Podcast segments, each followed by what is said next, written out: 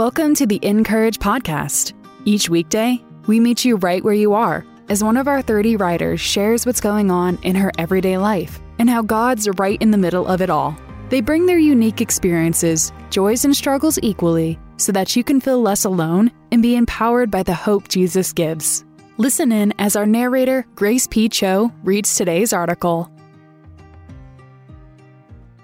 Today's article is written by Jami Nato and is titled when God shows up in the best possible way. My daughter Lila had big plans for her birthday a party with friends. She planned it for two months, the plan incessantly changing, and I kept trying to steer her towards a neighborhood or family party instead. Not because I don't want her to have what she wants, but because I'm afraid people won't show up for her. I am afraid of the imminent and foreboding rejection I know comes with a differently abled child. It hurts too much for people to not love her like we do, to not see her like we do. She took a sheet of paper and wrote her own invitation Panera or Hawaiian Bros, town center shopping, ice cream. Fun? Then she created a chart for names and phone numbers she would take with her to school and have her friends fill out. I waited until the Monday before the party because if you wait till the last minute, of course everyone will be busy. It's just their schedule if they can't come, not Lila but she hounded me. Text my friends now, Mom, she demanded, hand on her hip. The list was long. I couldn't believe she collected all these phone numbers. Odds are good we will have three or four. Each send was painful for me. When I say I'm protective of her, I really mean I have built my life around it, grasping for a sense of control over a diagnosis that seems uncontrollable. With each text sent, I held my breath, sure that it would be met with, no, sorry, or simply silence. But my phone kept buzzing. Everyone was responding. If it was a 13 year old, it read something like, Can't wait, love her.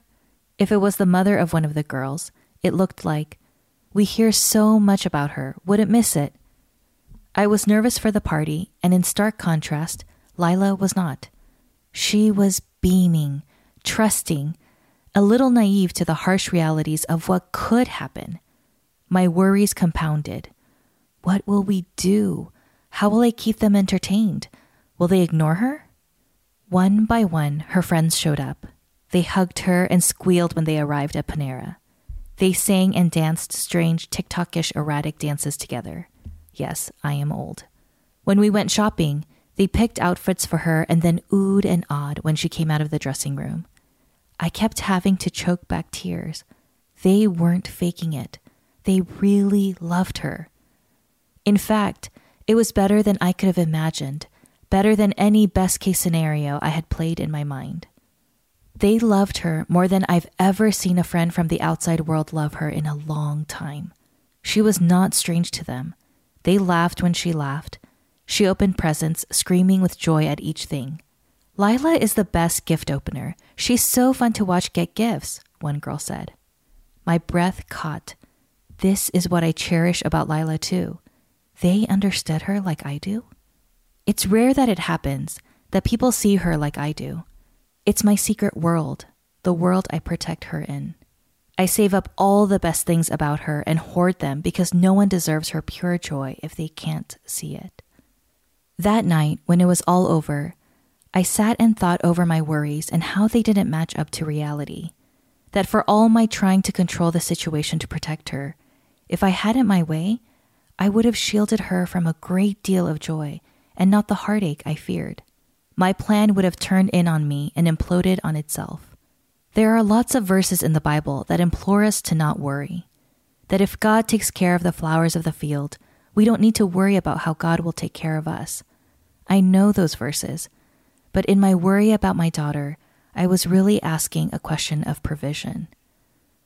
Will you really provide for her? Will you really provide for me? Is the same grace that's sufficient for me sufficient for her?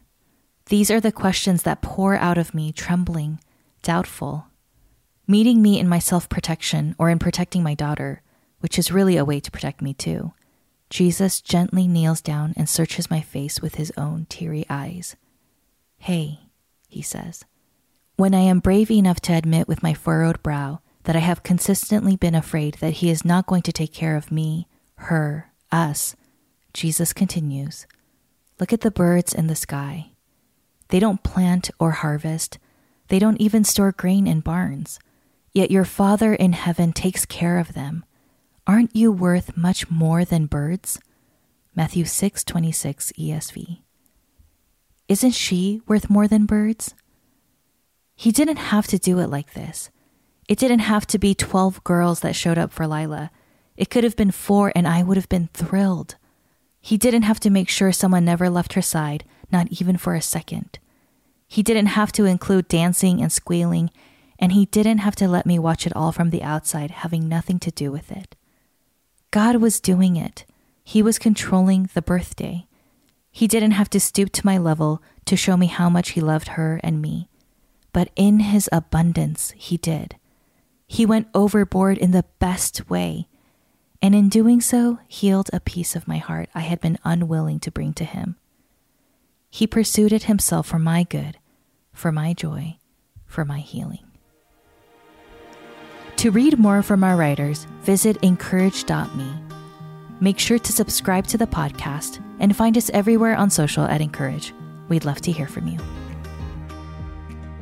The fall issue of Dayspring's Everyday Faith magazine is now on newsstands. Pick up a copy today on dayspring.com or at your local grocery store, Sam's Club, Costco, Walmart, Barnes & Noble, or wherever you buy magazines. The Encourage podcast is narrated by Grace P. Cho and brought to you by Dayspring, makers of your favorite cards, books, and gifts. Visit them today at dayspring.com.